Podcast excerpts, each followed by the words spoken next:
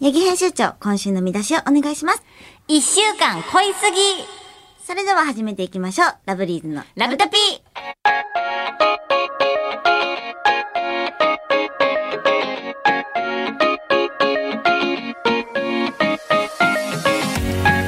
ラブリーズの宮崎りおです。ヤギサキです。始まりました、ラブリーズのララブブタピこの番組では私たちラブリーズが取り上げたい話題やニュース、ラブトピを発信していきます。はい。さあ、今日もですね、皆さんツイートは、ハッシュタグカタカナでラブトピでよろしくお願いしおます。願いします。す。この一週間が濃いね。えだって、ん。これ収録してるんが、まあ金曜日なんやけど、ちょうど一一週間前なんよね。一週間前にリオちゃんのバースデーライブやってんけど単独が。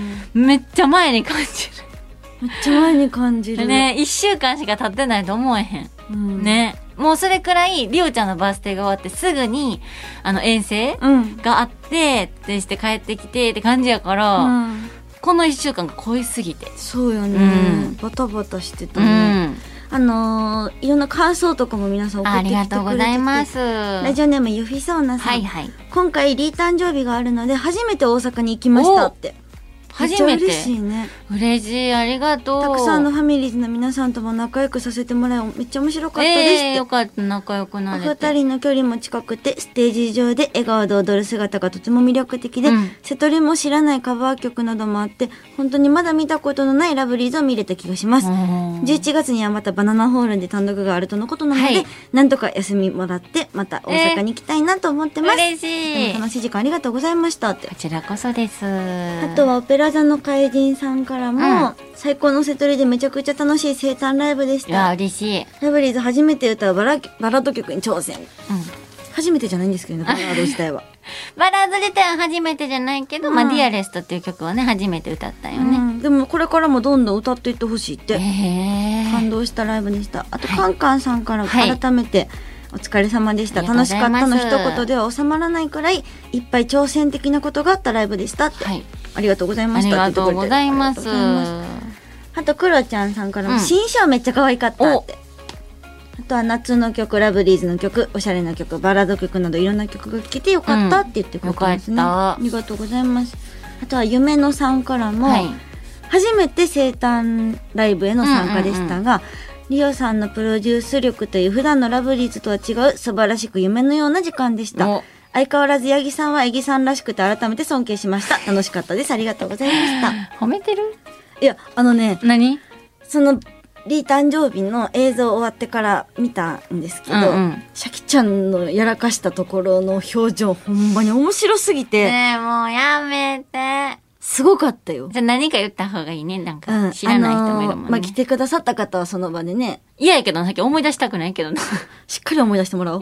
まあ私の、えっと、このリー誕生日のバースデーのこのセットリストで私うがん選曲して、セットリストも決めてってしてたんやけど、うん一番最後の流れ、うん2曲歌うって時に、うんえっと、キュートさんのキャンパスライフと、うんラブリーズのメリーゴーランドの2曲を決めてたんですけど、あのーキャンパスライフに行く時に、それではミュージックスタートって言って振るってうん。言ってたよね。うん。ほんなら、 すごい落ち込んでる。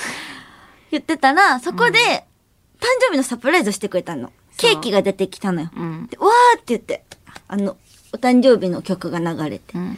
で、してたら、 あの、お誕生日のくだり終わりました。で、なんかそのリハーサルの時に、うん。関ちゃんが、ここどうやって振るって、いつもなんかあんまり聞いてこうへんのに、聞いてこうへんのもどうやねんけ ど。でもな、それは別にケーキ出すからじゃなかっえ、た。そう、だからたまたまやろ単純に、ここなんて振るって聞いて、うん、なんか、じゃあそこの振りやってみて、みたいなリハーサルで言ってたから、いや、言ってた、そんなん。言ってた。じゃあ振って、あ、それじゃあミュージックスタートって私が振って、みたいなリハーサル、なんかそこだけやっててん。あ、そうなんやだか、ら、あ、このためやったんって。うん。言ったら、それは違うかったんやけど、あのーマネージャーさんが、じゃあなんかさっきは、その、りおちゃん、その、バースデーやけど、その、ソロを入れへん。うん。し、なんかその、そういうのもやめてみたいな感じやった。うんケーキとかもやめてみたいな感じやったけど、さすがにせえへんわけにいかへんし。うん。そう。ねし、そのやっぱスタッフさんたちもね、やっぱお祝いの感じで用意もしてくれてるから、じゃあどこでしようっていう打ち合わせをしてね。いや、ここじゃない。いや、ここじゃない。で、で、結局、もうキャンパスライフの前かなって先 が、 MC で言っちゃって。 MC で言っちゃって。まだ歌ってないで、さっきはなんか、リオちゃんが、あーみたいなこと言って、さっきは、ん まだ歌ってないと思って。言ってしまってから、私がハってなって、シャキちゃんが気づくまでの、うんで、気づいた時の顔の、が、綺麗に撮れてて、そんな、えーそんな撮れてたんや。うん。もうすごい慌ててた、シャキちゃんが。いや、死んだと思ったね、本当 に。リオちゃんの強火ファンに殺されると思っいたや。、どんなファンやと思ってんのいや、強火ファンが怖いから、もうリオちゃんのファンはいやそもんなう。ことない。いや、もうだから、んそう、もうファンの人の顔見れへんく て。で、なんか、実際にもうなんかちょっとこう、クレームみたいなのも実際来てた。あまあな、そらそうやろな。だからもうほんまごめんって思って、こっちめちゃくちゃ反省してるからって思って。 いや、反省してるよ、シャキちゃん。だってもう、その後もずっと落ち込みまくって たもん。戻って、うんマジでごめんみたいな。いいよ、別にでも。な、でもな、さっきってあんま反省してないように見られんねん、多分。あ、そう。そう。だから、なんか、それも実際言われるし。まあ基本ふざけてるもん そうそうそう。それは自分が悪いんやけど、でうもん基本ふざけてると思われてるから、なんかほんまにないと思いますみたいなこと言われて、ごめんやって思って、さっきも言いたくて言ったんじゃないって思って。えまあまあ、言いたくて言ったんじゃないけどな。そうそう。でも、ほんまに、なんていうの自分はもうめちゃくちゃリハーサルしてきてるし、うん次キャンパスライフっていう。うんしかもな、その曲が、その落ちサビで、うん生まれてきてよかったみたいな感じの曲をうな。ん歌し詞でかなも、しかもキャンパスライフ、サビはの、生まれてきてありがとうやけど、あ、そうう。そう。で、ほにゃららで生まれてきてよかった。あそうやったっけえー、だっけ、えー、ちょっと待って。まあまあ、まあまああるやんサブタかイトルみそたういなサブタイトルがあるから、それくらい、こう、さっきも一回バースデーで選んで歌ったことあるんやけど、バースデーで歌うにはもう感動的な曲や のに。しかもな、ミュージックスタートって言ってさ、その、イントロが流れたらさ、うん多分ファンの人的にはさ、まあ知ってる人は な。そう。ででも私も、りおちゃんのファンやったら、うんまったみたいな、これでなんか リハーサルの時にも言っててん、シャキちゃん。そうそうそう。だから 私的には、その振りもしてた、うイントロじゃあこれ流れたらこんなんやなとか、そうそうそうシャキちゃんが盛大に振った上に振ってないの よ。別に私もうほんまに面白すぎて。別に振ってないのよ。あの、ほんまにう、ん想像したら、これめっちゃ嬉しい。さっきリオちゃんのファンやったらめっちゃ嬉しいわとかもう散々言っといてのあれやったかでら。も別に私なんかタイトルで振らへんとかこだわりあったわけじゃないから。あほんまうん別にタイトル言って振ってもよかったレベルやから別になんともないんやけど、それをなんか言ってしまってるシャキちゃんの状況がほんまに面白すぎいて。や、リいオちゃんがそうやって言ってくれてるのがめっちゃ救いやった。なんかほんまにもう、や、森はあこのれ人めっちゃごめん、こだわってて ん。そうそうそう、 そう、その場でさ、いや、ほんまにないいやほわ。んまにみたないわって言なっってたらてたら、ほんまにさっきもう、その場で もう、訴えられへんな 帰ってた。帰んな。 せめて歌っ てくれ。いやほんまに、りおちゃんがなんか、いや、お落ち込みすぎやろ、みたいな感じで言ってくれたのがすごい救いやって、しいかや、もその後私もほんまに何とも思ってなかっいや、たちかょっらとおさ。もろいみたいな感じにしてくれてたから、なんかよかったし、帰ってから、あの、戻ってからもほんまにごめんみたいな。いや、いいってみたいな、おもろかったし、みたいな感じで言ってくれたのがすごい救いやったけど、いや、だ最から終的そには。の、あの、じゃあその言ってる人に関してうんうはん言わせてもらうけど、うんうんリオが何とも思ってないから黙ってって感じやいや、もうほんまに。いいやほんまや、それは、あれやね、もうさっきが全部悪いからあれなん やけいやど、うんいいねん。いやいや、でも、あの、さっきもう一個やらかしてんねん。今日、あの、めっちゃ前に。りおちゃんじゃないねんけど、うんもともといたメンバーの、まあ、先輩の、うんあのバースデー ライブ。まあ、初めて私が加入して、うん、ラブリーズにな。そう。で、初めての先輩のバースデーライブやってん。うんだからさっきも初めての、そのなんていうの参加させてもらうみたいな。うんうんで、その時に、ここの MC でうん T シャツに着替えてね。うんバースデーライブの T シャツに着替えてねって言われててん。で、あの時って結構さ、ソロパートとか、ソロパートって何ソソロロコーナーコーナーとか、その、インハピさん二人のコーナーとかもあったから、結構 MC で、あの、裏に変えることが多くて、どこで着替えていいか分からんくなってん。うんでも、ここやと思って着替えて出たら、あの、まだ T シャツ着るとこじゃなくって。しかも、あの、私と、その3人が先に歌ってて、シそうャキちゃんが MC で出てきてっていうところで、この人 T シャツで出てきて全員が、んもう主役本人よりも先に T シャツ着て出てきちゃって、うんやったと 思って、脱いできますみたいなちっちゃい出声で。てきてから気づいたんやっえそうけやで。出て、ほんなら全員着てなかったのそう衣装なんか違う衣装のまま違やったう。なんか、多分ここじゃないよみたいな空気になってん。で、 しかもまた慣れてないこんなんじゃなくて、あ、お願いしますって感じのまだ新メンバーとしてやから、待ってやってるって思って。 で、先輩より主役の誕生日の、しかも先輩よりも先に満勤で T シャツ着て、うん出てきちゃってるって思って、もうほんまにどうしよう。もうめっちゃ変な汗かくしさ。じゃあほんまにそういうのことがあったから、またやったかなって。めちゃくちゃ落ち込んだよね、あれは。ほん面白ますにぎ。る、ほんまに。うん私はその、その事実じゃなくて、シャキちゃんの顔が面白かったっていう 話。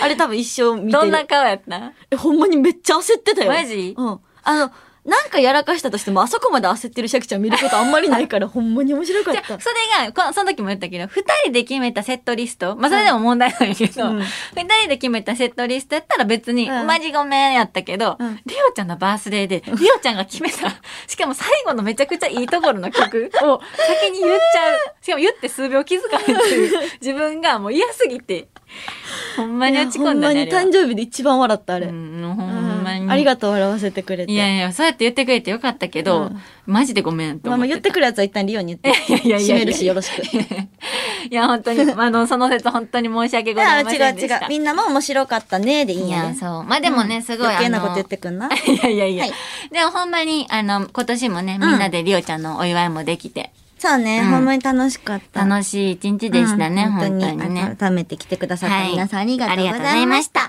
い。ということで、それではラブリーズのラブとピー最後までお付き合いください。ラブリーズのラブトピー。ハッシュタグはカタカナでラブトピでどんどんツイートしてください。メッセージも送ってほしいな。はわはわ。 送らなくて大丈夫です。 送って。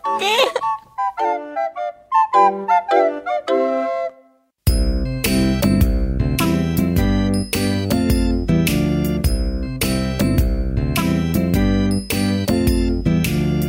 もっぱんラブリーズこのコーナーでは食べるの大好き私たちラブリーズが毎週テーマを決めて話題のスイーツ、食品、ドリンクなどが本当に美味しいのか実際に食べて素直な感想をお伝えします。はい。サモッパンとは韓国語で食べる様子を放送するという意味ですけれども、早速、八木編集長、今週の見出しを教えてください。はい。自動販売機で買える生クリームスイーツの生クリ、食べてみた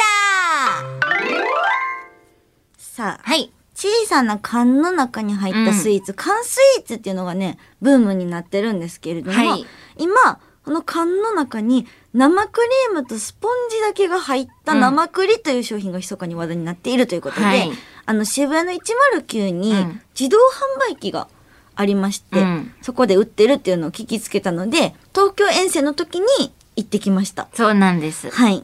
じゃあ早あ速、のーうんそうね、最近なんかさ、あの、ショートケーキ感とかもあるよね。はいはいはいでうもんこれはほんまに見た目全部生クリームなのよね。そう、しかもその自動販売機、いうん丸々この生栗しか売ってない自そう動販売機があって、それを実際食べてきたんやけど、うん。一缶ね、780円するのね。まあちょっといいお値段はするよいね。いお値段すうるの。っん。ていうやつね、を食べてきましたので、じゃはあい感想を報告しましょうか、ね。はいはい。じゃあ、エギ編集長お願いします。夢の缶や。缶や。夢の缶やね、あれは。そうあのーやっうぱん私は、あのーラブリーズ代表、甘党なので。あ、ラブリーズの甘党代表なそうやなのそうやなそうで。 ラブリーズの甘党代表なのうん二で。人やけどな。やっぱり、んありおちゃんはラブリーズの苦党担当。苦党じゃない。え 甘いもの食べれない代表。ちょっと長 いな。なんか、あのーなんていうのかな。私は一口目食べた時に、あ、めっちゃ好きな生クリームって思って。うん。で、その日朝からライブあって、うん。で、夜もライブあって、みたいな。うん夜、夕方か、待って、みたいな。まあちょっとさ、体がさ、疲れてる状態やん。うん。しみたわ。うん。めちゃくちゃしみた、あの、うん生クリームの甘さが。うん。でも、りおちゃんはもう、はぁ、みたいな。ちょっと無理やったなう、ん、言ってたね。うんで、なんかね、真ん中にスポンジケーキが入ってるの。うん。まあ言うたら、なんかネットで見たのは、ほんまに1割うん。 9割生クリームの1割がなあのススポポンンジジケーキなんやけど、あのねそのスポンジケーキと合わさったらすっごい美味しくって生クリームだけでももちろん美味しいんやけどうん。スポンジケーキと合わさった方が食べやすいって感じかな そうやね。スポンジケーキ半分あったら食べれたかも。そうやねもうさっきもうちょっと欲しかったかなあうんあれがねス。ポンジケーキあの、ラジオネームのりさんからもはいいはいはいただいてまして、はい食べた感想は思ったより甘くなく、うんん甘くなく、中にスポンジ生地が入ってて、え少し入ってて美味しかったです、うんでも生クリームだけを食べるには少し量が多い気がしままあす。そうね量的には多かったかうも、んあと、ツイッターとかでも書き込まれて、うんうんソイさんは、うんあの、 めっちゃ生クリームと栗って書いてる。あの、さ、それ見たんやけどさ、ん栗入ってないよな。入ってたほんまにさっきその後調べたんやけど、栗って一言も書いてないけ入どっ、てなかっスたイさんのには栗が入ってた。甘いもの大好きマンだから天国だった。うん、それは一緒。けどこれリオちゃん無理だと思う。そのあー通りなんですよ。栗入ってたかな本当に栗 はなんかで、なんかそのリップにも、生栗の栗は栗なんですね、み たいな。書いてた。栗 でちょっと。生クリームの栗。 そうそうそう。あと、マキさんもツイッターで書いてくださってて、はいはいはいえっと、チーズのおかげかもったりしていて甘すぎず、奥深い味わいでしうん、た。奥深いは分かったかも。うん、ボリュームがあるので、宮崎さんは美味しいけれど食べきれなかったに一票 です。次回食べるときはフルーツのさっぱり感と合わせてみたいです。確かに。てかみんな、りょうちゃんのこと分かりすぎちゃう。うん。あの、食べきれなかったとかいう問題じゃなかったね、一口は一口、うん。もうやったか。一口で、うん。あー、無理なやつや、うんうんうんって思った。かな、私は。まあ、そうね。まあ、その甘いのがそんな得意じゃない人からしたら、しかもお前言ったら生クリームだけやから。そうそうそうそうあれがもし、例えばほんまにケーキとしてとか、うんなんかパンとかさ、うんたパフェとか、やったらまだ食べれたんじゃん。それでも無理。 あれ。うん。まあ、パンパン。パンっていけるかな。うんうんううんん。だから、スポンジがちょっとやから、その生クリームだけっていう状況がよりちょっと苦手感うんだそうっねたかな。で、さっきも、あの、あれ一缶を丸々食べろってなったら無理やったかもしれへん。うん。っうん。ていうのってやっぱ780円ちょっと高いなって思った。でもね、あれって、その、えっ、と、8月の3、えー何日に食べたっけ ?27 日。28日。で、賞味期限がその時点で8月30とかやったんかな。そうなの言ったらそんなん持たへんやん。でも冷たいまま出てくる。うん。で、だからそんなに、あの、自販機の中に溜めてないと思うの。在庫を。うん。やねんけど、えっと、1から9番ぐらいまであって、ほぼが売り切れやったよね。半分ぐらい。半分以上ね、多分ね、そう。売り切れてたなんじゃないもともとそんなに入ってないんかもしれへんけど、うんあの結構売り切れてて、んであいっぱい在庫があるわけでもなくうん。だからなんかすごいなと思ってあ、だから1から10まであって、6まで売り切れてる。やろうん。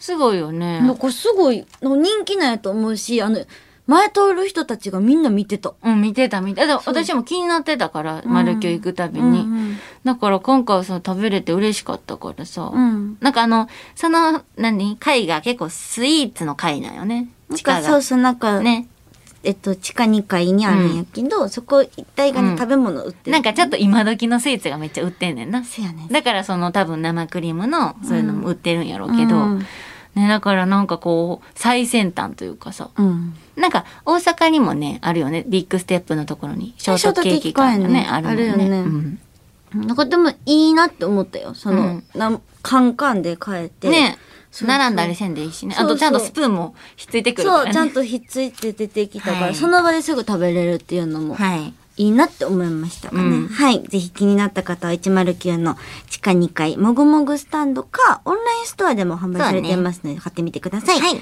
このレポートはラジオ関西のトピックスサイト、ラジトピでも写真付きで掲載していますので、チェックしてみてください。はいでは、来週のテーマを発表します。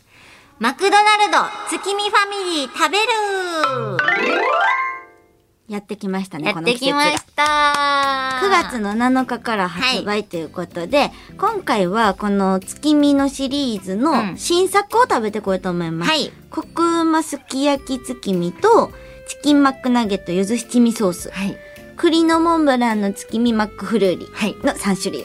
もうめっちゃ楽しみなんやけど楽しみ、私月見大好き。あのー、すき焼きってなったらどんな味なんやろからんちょっと照り焼きっぽいんかなどうなんでしょう、ねでも、私が一番楽しみなのはチキンマックナゲットのゆず七味ソース、うもう絶対さもう名前からして美味しいん。もんもう美味しい。食べんでも美味しい。ねもう美味しい 食べんとこじゃうんやめとこうか な。食んもう食べんでも美味しい分かってべんるでももん美な味しこい。れ以な上、美味しかった です。いや絶対もうこれ9月7 7来か週やら、ねうん、発売なので、ぜひ絶。対食べよう皆さんも食べて感想を送ってみてください。また扱ってほしいテーマも募集しています。メールは lovelies.jocr.jp、lovelys.jocr.jp まで、毎週木曜日に収録していますので、それまでにお願いします。はい。以上、もっぱんラブリーズでした。編集長、大変です今日、ウパギの姿が見えません。何それは、ウパギがお休休みだな連れてくの忘れただけやろ。ラブリーズのラブトピー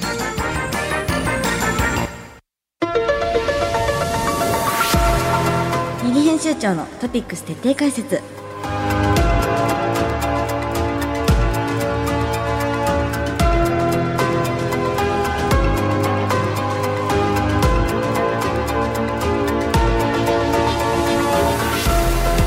さて今日も始まりました八木編集長のトピックス徹底解説私キャスターの宮崎りおですそして我らが八木編集長です よろしくお願いしまよすろしくお願いいたします。えーこちらのコーナーは、あらゆるジャンルの話題に精通する八木編集長が気になるトピックスを徹底解説するコーナーです。笑いなしの真面目なコーナーですので、編集長、いい加減、ふざけないように。ふざけた覚えないんですけどね。 なるほど。はい。えーあらゆるジャンルに精通している編集長ですので、何を解説してもらうかは事前に伝えていません。間違った情報を発信しないよう気をつけてください。はいでは最近編集長が気になったニュースはそうですねマイドナニュースさんからなんですが、はい。小松菜が小松菜奈に、石原さとみが石原良純に、似顔絵デッサンの制作過程がすごすぎるというね、はい。なんだろうと思って見見たんですけども、あの、後でね、この皆さんも調べていただきたいんですけど、小松菜の、もう鉛筆で描いた絵なんですけど、はが小松菜奈さんになってるんですよ。あ、これは、これだけを見たら、ただただ小松菜の写真、あの、絵と小松菜奈さんが並んでるだけじゃないですか。これ、えー、なの絵なんです。まずこれがすごいですよね。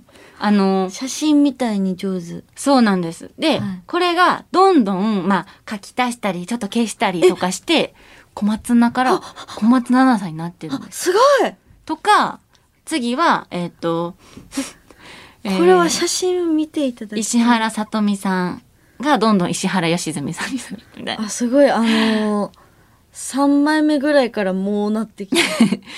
だ中ね、すごいなんか濃いあのなるほど石なる原ほどさとみさんからの。 なんはい、て言ったら書いいいかなたり消したりして、はいどんどんそこから変化していくってことそうなんんです。これはちょっと見ていただきたいんですけども、B の鉛筆1本で3、4時間ほどで書いてるらしいです。いや、才能ってすごいですね。ね本当に。で、これがね、結構ツイッターでバズったらしくて、今はいニュースになってるみたいなので、ちょっと皆さん見てください。気になった方は。石原さとみさん書き換えていったら吉住さんになるんですね。ねちょっとすごいねですね。びっくりですよね。はい、ぜひ皆さんもご覧ください。はいそれでは今日のトピックスです。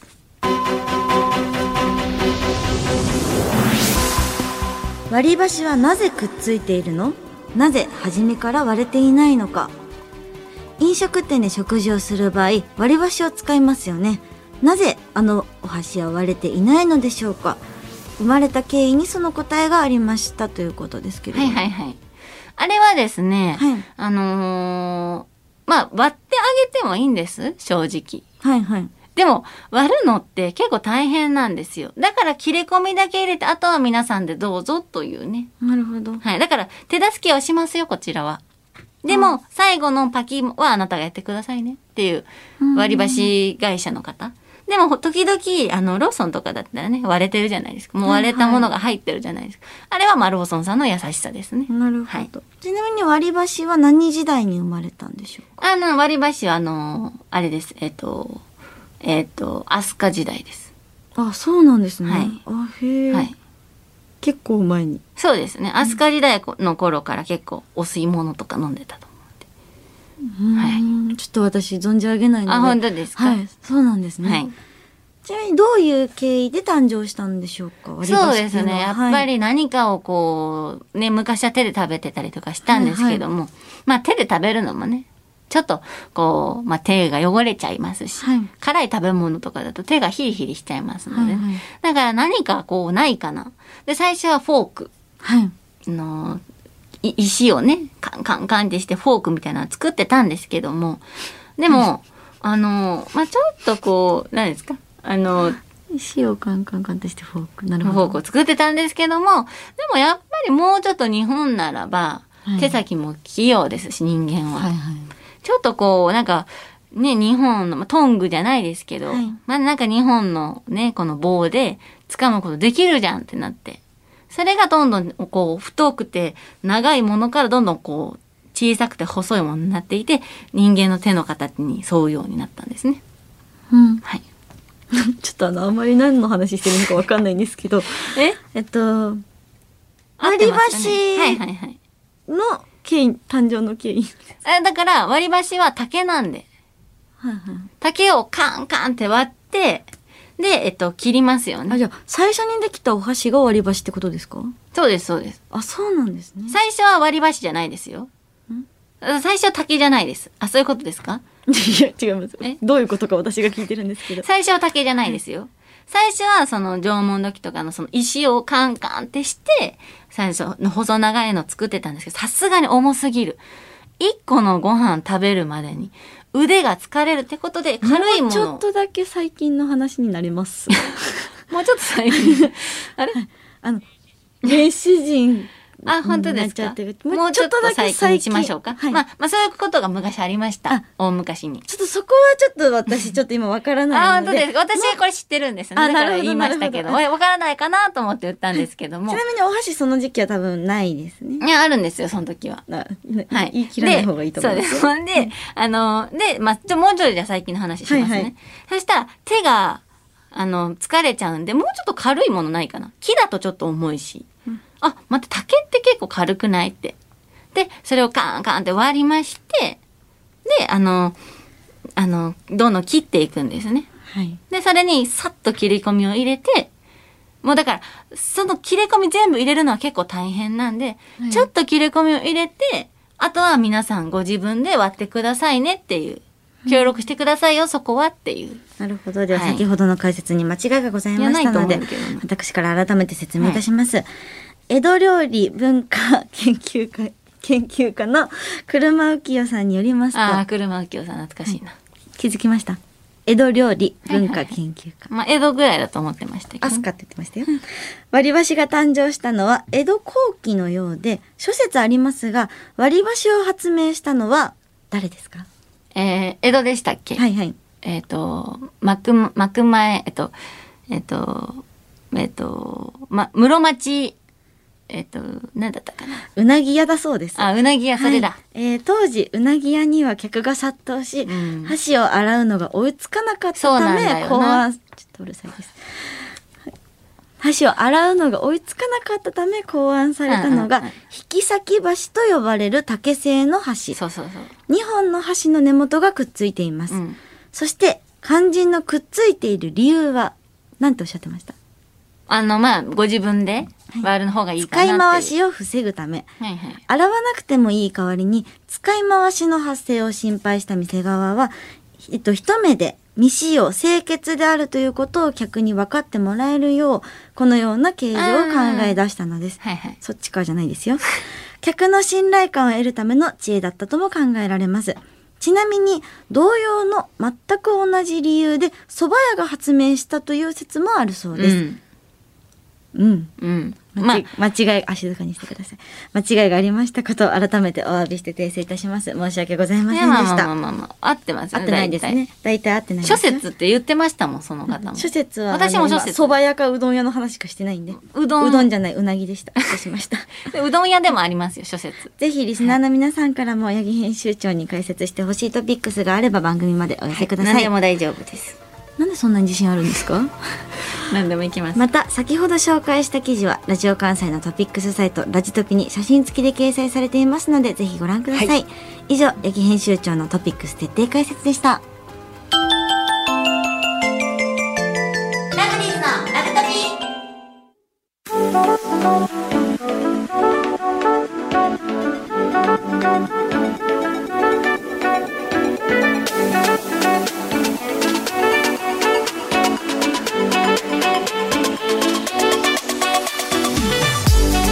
ラブリーズのラブトピエンディングのお時間です、はい。さっきも感想はハッシュタグカタカナでラブトピをつけてツイートよろしくお願いよしろますしくお願いします。番組へのメールもお待ちしていますメールアドレスは、ラブリーズアットマーク JOCR.jp、L-O-V-E-L-Y-S、アットマーク JOCR.jp です。収録は毎週木曜日を予定しております。そして毎週木曜日にラジオ関西の羽川秀樹ハッスルにレギュラー出演しております、はいラブリーズの検証しますというコーナーで毎週いろんな検証にチャレンジしていますのでぜひお聞きください、はい。私たちの出演は12時30分頃からですよろしくお願いしますお願いしますそして先日のはい単独ライブで発表したんですけれども、はいはいはい。ラブリーズワンマンライブの開催が決定いたしました。やったタイトルは、ーはい。いいですかうん。ラブリーズワンマンライブ6周年って、そんなバナナビとョンいビうョこンビョン。とでですね、バナナホールさん、大阪にありますバナナホールさんで、11月の15日火曜日に開催いたします。はいはいラブリーズのあの二人になって6周年というこそとうでやでですね。うんまあこのセットリストももちろん、うん二人でこう気合い入れて考えていきますし、はいあのチケットもあのいろんな携帯で出たりとか、うんはい友達紹介キャンペーンっていうのがあったりとそうなのか、よねいろんなこうみんなが楽しんでくれるような内容、グッズとかもですし、い、ろいろ考えてますので、うん楽しんでいただけたらと、ははいい思っております思いますチケットはもうちょうどそ今日発売になりう、12時からね、そうなんでゲッすトしてくれたかな、みんな。ねうえ、ん。なくなってたらいいな確かに。 めっちゃ人気やん。 ねえ、うんでまあでもそれぐらいはにいなれるように頑張ろうと思って、今回はのいライブも気合い入れていきたいなと思っておりますので、よかったら皆さん11月15日、はい。お会いできたらと思います詳しくはラブリーズの公式ホームページの方をご覧ください、はいそれでは来週のラブトピもお楽しみにお届けしたのはラブリーズの宮崎りおと八木咲でした。今日は久しぶりのスタジオでした。